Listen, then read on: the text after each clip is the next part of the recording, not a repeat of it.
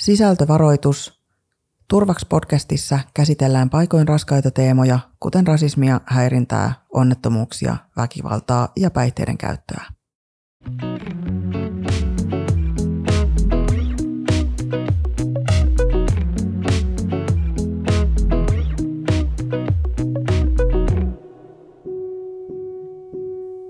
Se alkoi 8 ja 9 välissä. En päässyt kesätöihin, vaikka piti päästä samaan paikkaan kuin missä olin edellisenä kesänä, ja musta tuntui, että se jotenkin laukas mulla sellaisen synkän jakson. Oli mulla kyllä ollut sitä ennen jo koulussa vähän sellainen tavallaan alakuloinen olo, tai sellainen, ettei oikein jaksanut ilahtua tai tuntua silleen mitään isompaa. Oli sellainen tyhjä olo. Sitten siinä kesänä olin tosi yksinäinen, kun useampi kaveri oli samassa kesätyössä yhdessä ja niille tuli omat jutut ja mä olin tosi paljon yksin kotona. Ja musta tuntui silloin, että mun porukat oli jotenkin vihaisia siitä, etten saanut sitä työtä, vaikkei se ollut mun vika, että se peruuntui. Syksyllä oli koko ajan sellainen ulkopuolinen olo ja sit mulla vaihtui kaveripiiri aika radikaalisti ja aloin hakeen juomisesta sellaista nopeata iloa. Mutta se aiheutti mulle sitten sellaista lisämorkkista, enkä sitten halunnut sitäkään, niin aloin olla tosi paljon yksin ja tälleen jälkikäteen ajateltuna olin tosi masentunut. Se vaan silloin tuntui sellaiselta normitilalta, kun siihen oli koko juttuun niin turta. Tuntui, ettei tavallaan ole oikeutta siihen masennukseen, kun kaikki läheiset oli elossa, eikä ollut mitään todellista pahaa tavallaan käynyt. Mulla oli välillä tosi pahoja ajatuksia. Jossain vaiheessa mun kummitäti puuttui tähän ja se puhui mun porukoille ja jotenkin järjesti kai sellaisen perhetapaamisen. Siitä aloitin myöhemmin sellaisen nuorille tarkoitetun terapian ja sain lääkityksen, joka toimi. Tervetuloa kuuntelemaan Turvaks-podcastia. Turvaks pohtii, miten juuri minä ja juuri sinä voidaan vaikuttaa omaan ja muiden turvallisuuteen. Tässä podissa me mietitään näitä teemoja ja kurkistaan turvallisuuden eri tasoihin sellaisilla alueilla, jotka vaikuttavat suoraan opiskelijoihin ja oppilaitoksiin. Noin joka 5. suomalainen sairastuu elämänsä jossain vaiheessa masennukseen. Se on sairaus, joka vaikuttaa ihmisen koko toimintakykyyn, fyysiseen terveyteen, kokonaisvaltaisesti koko elämänlaatuun. Masentuneet ihmiset kuvaavat usein oloaan harmaaksi ja ilottomaksi, mutta jokaisen oirekuva on tietysti erilainen.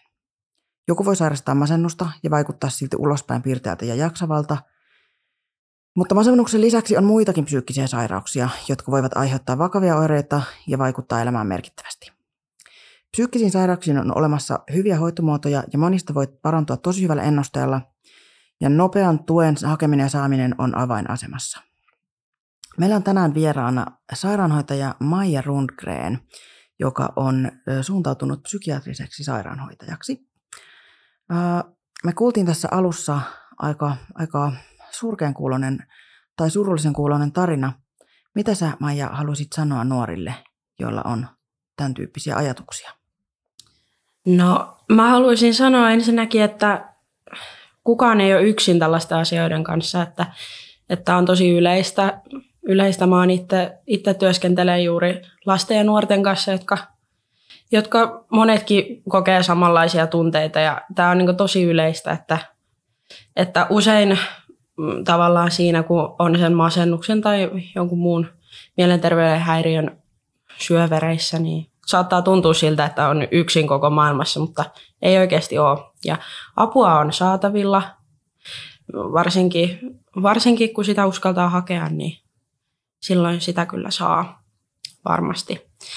Ja ei ole mitään hävettävää näissä asioissa, että nämä on hyvinkin normaaleja asioita ja näin.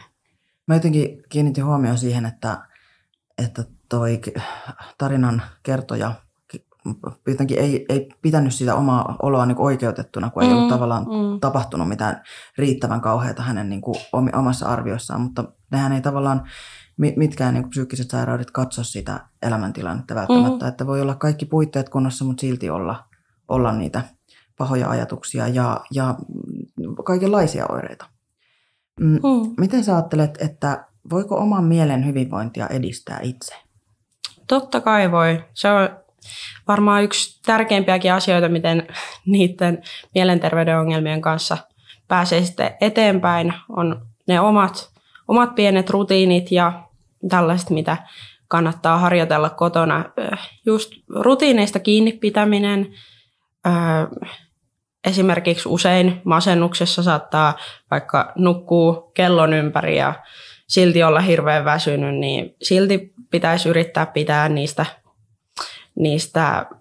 siitä 8 tunnista tai 8-10 tunnista kiinni, että ei sen enempää.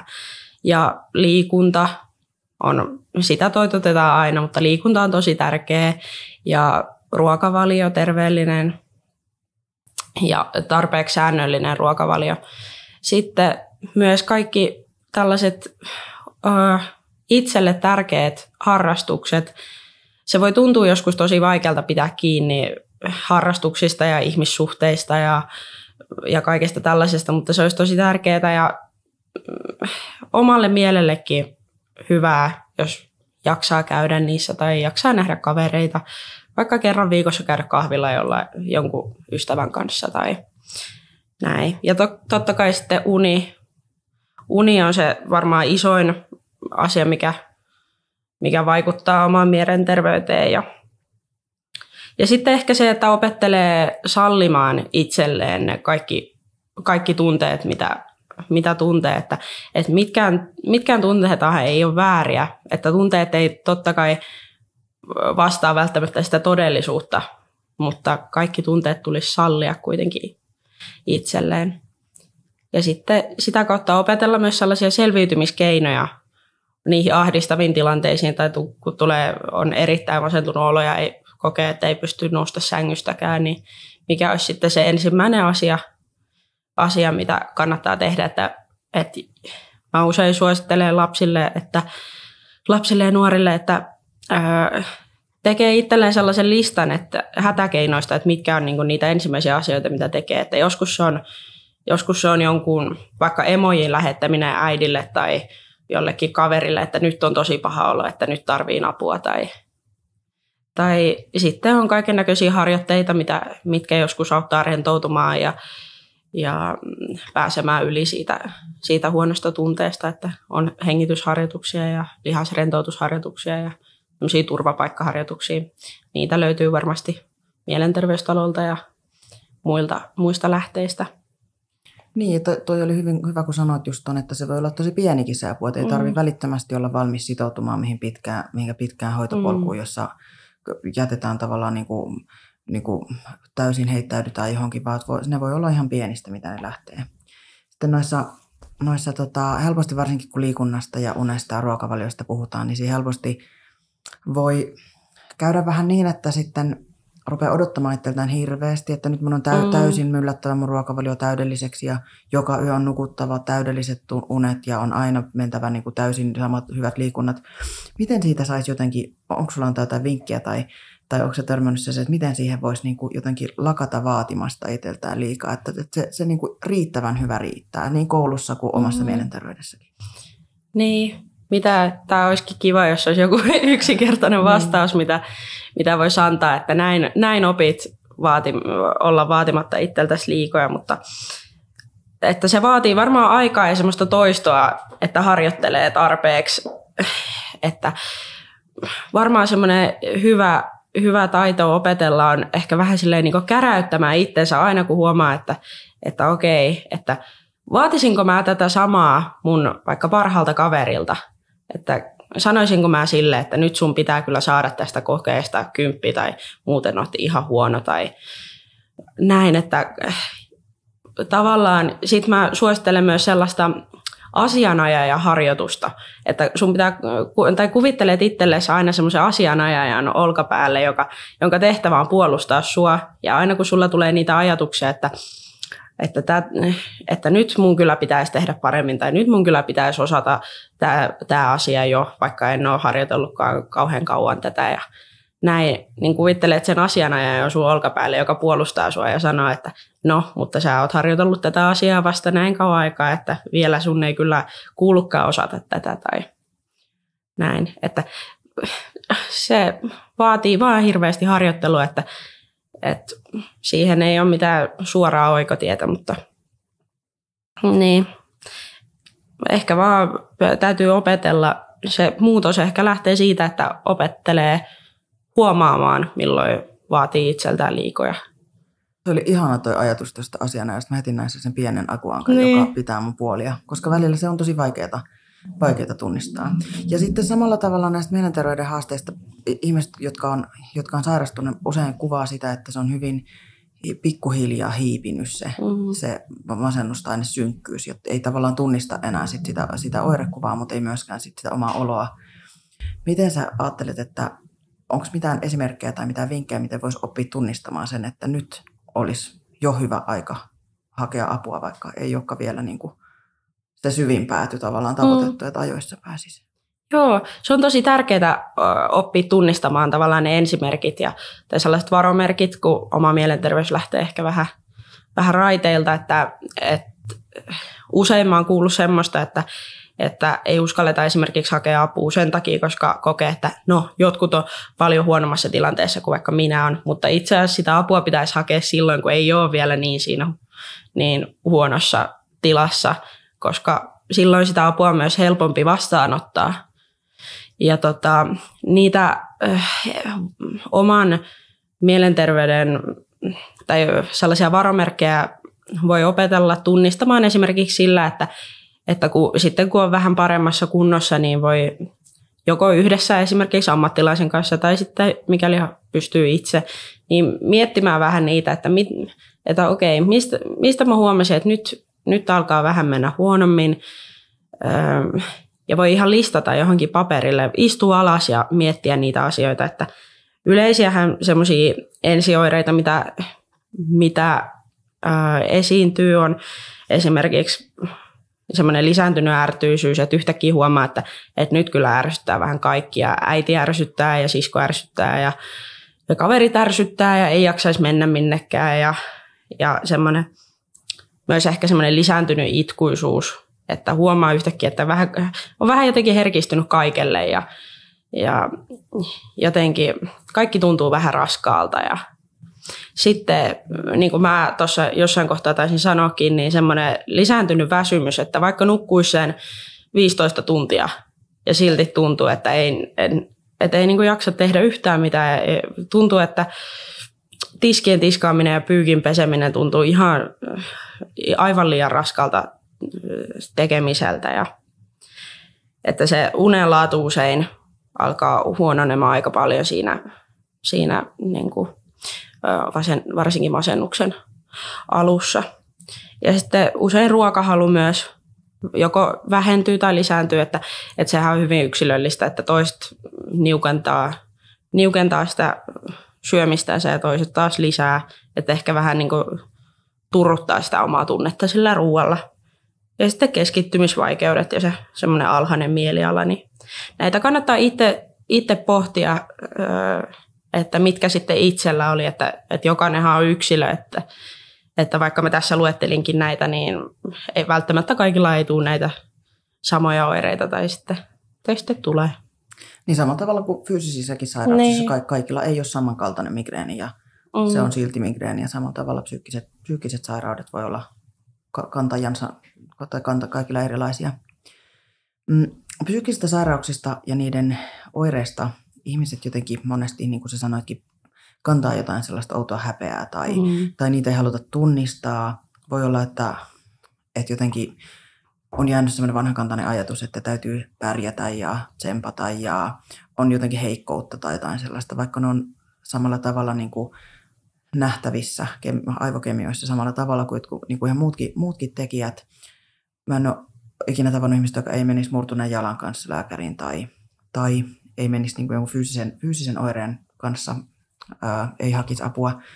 Miten me jotenkin saataisiin tämä tämmöinen niin kuin vääristynyt käsitys muutettua? Miten me saataisiin jotenkin hävitettyä tämä häpeä ja uskallettua hakea apua? Tämä olisikin tosi tärkeää, että ehkä mä lähtisin taas siitä, että häpeäkin on yksi niistä tunteista. Ja kuten sanoin, niin tunteet on sallittuja, mutta tunteet ei välttämättä ole totta. Että välttämättä sulla ei ole mitään syytä tuntea sitä häpeää. Ja se häpeä yrittää kertoa sulle jotain, mutta sun ei välttämättä tarvitse uskoa sitä. Että mielenterveyden häiriöthän on hyvinkin yleisiä. Niitä on lukemattomia niitä lukuja, että kuinka paljon suomalaisistakin sairastaa masennusta ja kuinka paljon nuoristakin kärsii masennuksesta ja muista mielenterveyden häiriöistä. Että ne luvuthan kertoo meille, että me ei olla yksin todellakaan näiden asioiden kanssa. Että tavallaan se, niistä vaan puhutaan valitettavan vähän. Että mä itse sanoisin, totta kai tämä on hyvin yksilöllistä ja ei välttämättä toimi kaikille, mutta mä oon itse huomannut, että usein se helpottaa sitä häpeää, kun uskaltaa puhua niistä. Että jos vaikka omassa kaveriporukassa uskaltaisi ottaa sellaisen käytännön, että rupeaa puhumaan niistä asioista, niin kuin normalisoi vähän niin kuin niitä asioita, että uskaltaa sanoa, että no tänään mä kävin lääkärissä. Niin kuin uskaltaa, luultavasti sä puhut, jos sä mursit jalkas, niin joo, mun piti mennä terveyskeskukseen, että piti käydä tuon kuvattomassa jalka tai näin. Niin sitten jos uskaltaisi puhua niistä mielenterveyden ongelmista, että no mä kävin juttelemassa sille hoitajalle tai näin. Totta kai en mitään omia henkilökohtaisia asioita, mutta niin kuin, jos uskaltaisi vähän avautua, niin sitten luultavasti huomaa, että kaveriporukasta moni muukin kokee ehkä niitä asioita. Et koska se puhuminen poistaa sitä stigmaa niistä asioista. Ja niin, että luultavasti kaveriporukas myös saattaa olla joitain ihmisiä, jotka kärsivät niistä ongelmista, koska tilastollisesti ajateltuna luultavasti onkin. Ja niin.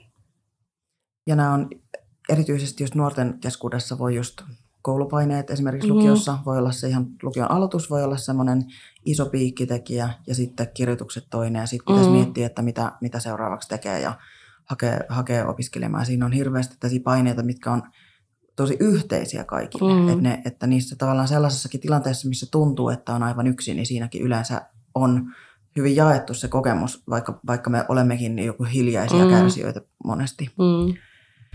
Mitä sitten, kun on olemassa sellaisia psyykkisiä sairauksia, joskus masennuskin voi kroonistua, vaikka siinä onkin hyvä ennuste. Mitä sä ajattelet, että jos on joku sellainen psyykkinen sairaus, niin kuin vaikka kaksisuuntainen mieliala oireyhtymäkö vai mielialahäiriö, joka on tavallaan olemassa aina. Mitä sä ajattelet, että voiko elämä silti olla täysi ja rikas, vaikka olisikin joku tämmöinen pysyvä psyykkinen sairaus? Totta kai voi, ehdottomasti. Tavallaan nehän on, me ei olla niitä meidän sairauksia. Meidän elämä voi olla tosi täyttä ja rikasta ja rakasta ja hyvää.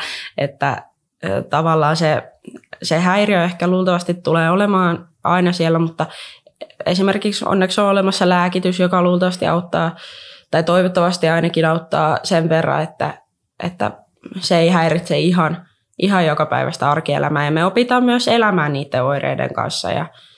Ja sitten esimerkiksi niille nuorille, jotka sairastaa vaikka masennusta, niin mä sanoisin, että kaikki elämä on sillä tavalla hassua, että mikään ei kestä niin kuin ikuisesti, että myöskään se paha olo ei kestä ikuisesti, ja kaikki on vähän niin kuin sellaista ohimenevää. Väliaikaista kaikki. Niin, kyllä.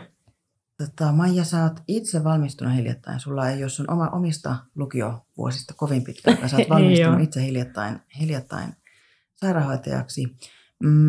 Mikä sai sut valitsemaan juuri tämän psykiatrisen sairaanhoitajan polun? No mua on aina kiinnostanut hirveästi ihmisen mieli, minkä takia me toimitaan niin kuin me toimitaan. Minkä takia me ajatellaan tällä tavalla, mikä tekee musta minut ja sinusta sinut. Ja sitten varsinkin mielenterveys on aina ollut lähellä mua, mun niin kuin, lähellä sydäntä. Että mulla on paljon läheisiä, jotka on kärsinyt mielenterveyden häiriöistä ja ongelmista. Ja olen myös sitten kamppailu välillä semmoisten asioiden kanssa. Niin jotenkin mä ajattelin, että mä haluaisin olla semmoinen ihminen jollekin ihmiselle, joka kokee semmoisia synkkiä ajatuksia, niin mä haluaisin olla semmoinen pieni valopilkku siellä, koittaa jotenkin auttaa ja olla mukana siinä mä haluan olla osa jonkun ihmisen tarinaa, sitä paranemisen tarinaa ja niin. Ihanaa, Maija, että maailma on saanut sinut meitä hoitamaan silloin, kun sitä tarvitaan. Tosiaan se, että sairastuu masennukseen tai mihin tahansa psyykkisen sairauteen, ei tarkoita sitä, etteikö niistä sairauksista ja oireista voisi toipua. Jos maailma alkaa tuntua harmaalta, kaikki tuntoit muuttuu mälsäksi, katoaa kokonaan, huomaat, että elämä on ahdas tai kapea, ei jaksa enää, ei kerta kaikkiaan vaan kykene enää, niin muista, että silloin on oikea hetki pyytää apua. Jos avun pyytäminen tai avun saaminen tuntuu vaikealta, jos tuntuu, että se apu ei ole oikeanlaista, silloin roiku kiinni siinä viimeisessä tunteessa, mikä pitää sua vielä siellä tavallaan valon puolella, koska sitä oikeanlaista apua on olemassa, kun se vaan löytää. Puhu kaverille, puhu vanhemmalle, puhu terkkarille, kelle tahansa, joka voi olla sun tukena. Kiitos Maija Rundgren. Kaikille kuulijoille muista, että riität ja muista, että turvallisuus on hyvinvointia ja hyvinvointi on turvallisuutta. Turvaks on Opetushallituksen rahoittama hanke, jota toteuttaa Sasky-koulutuskuntayhtymä yhdessä Vammalan lukion ja Kangasalan lukion kanssa.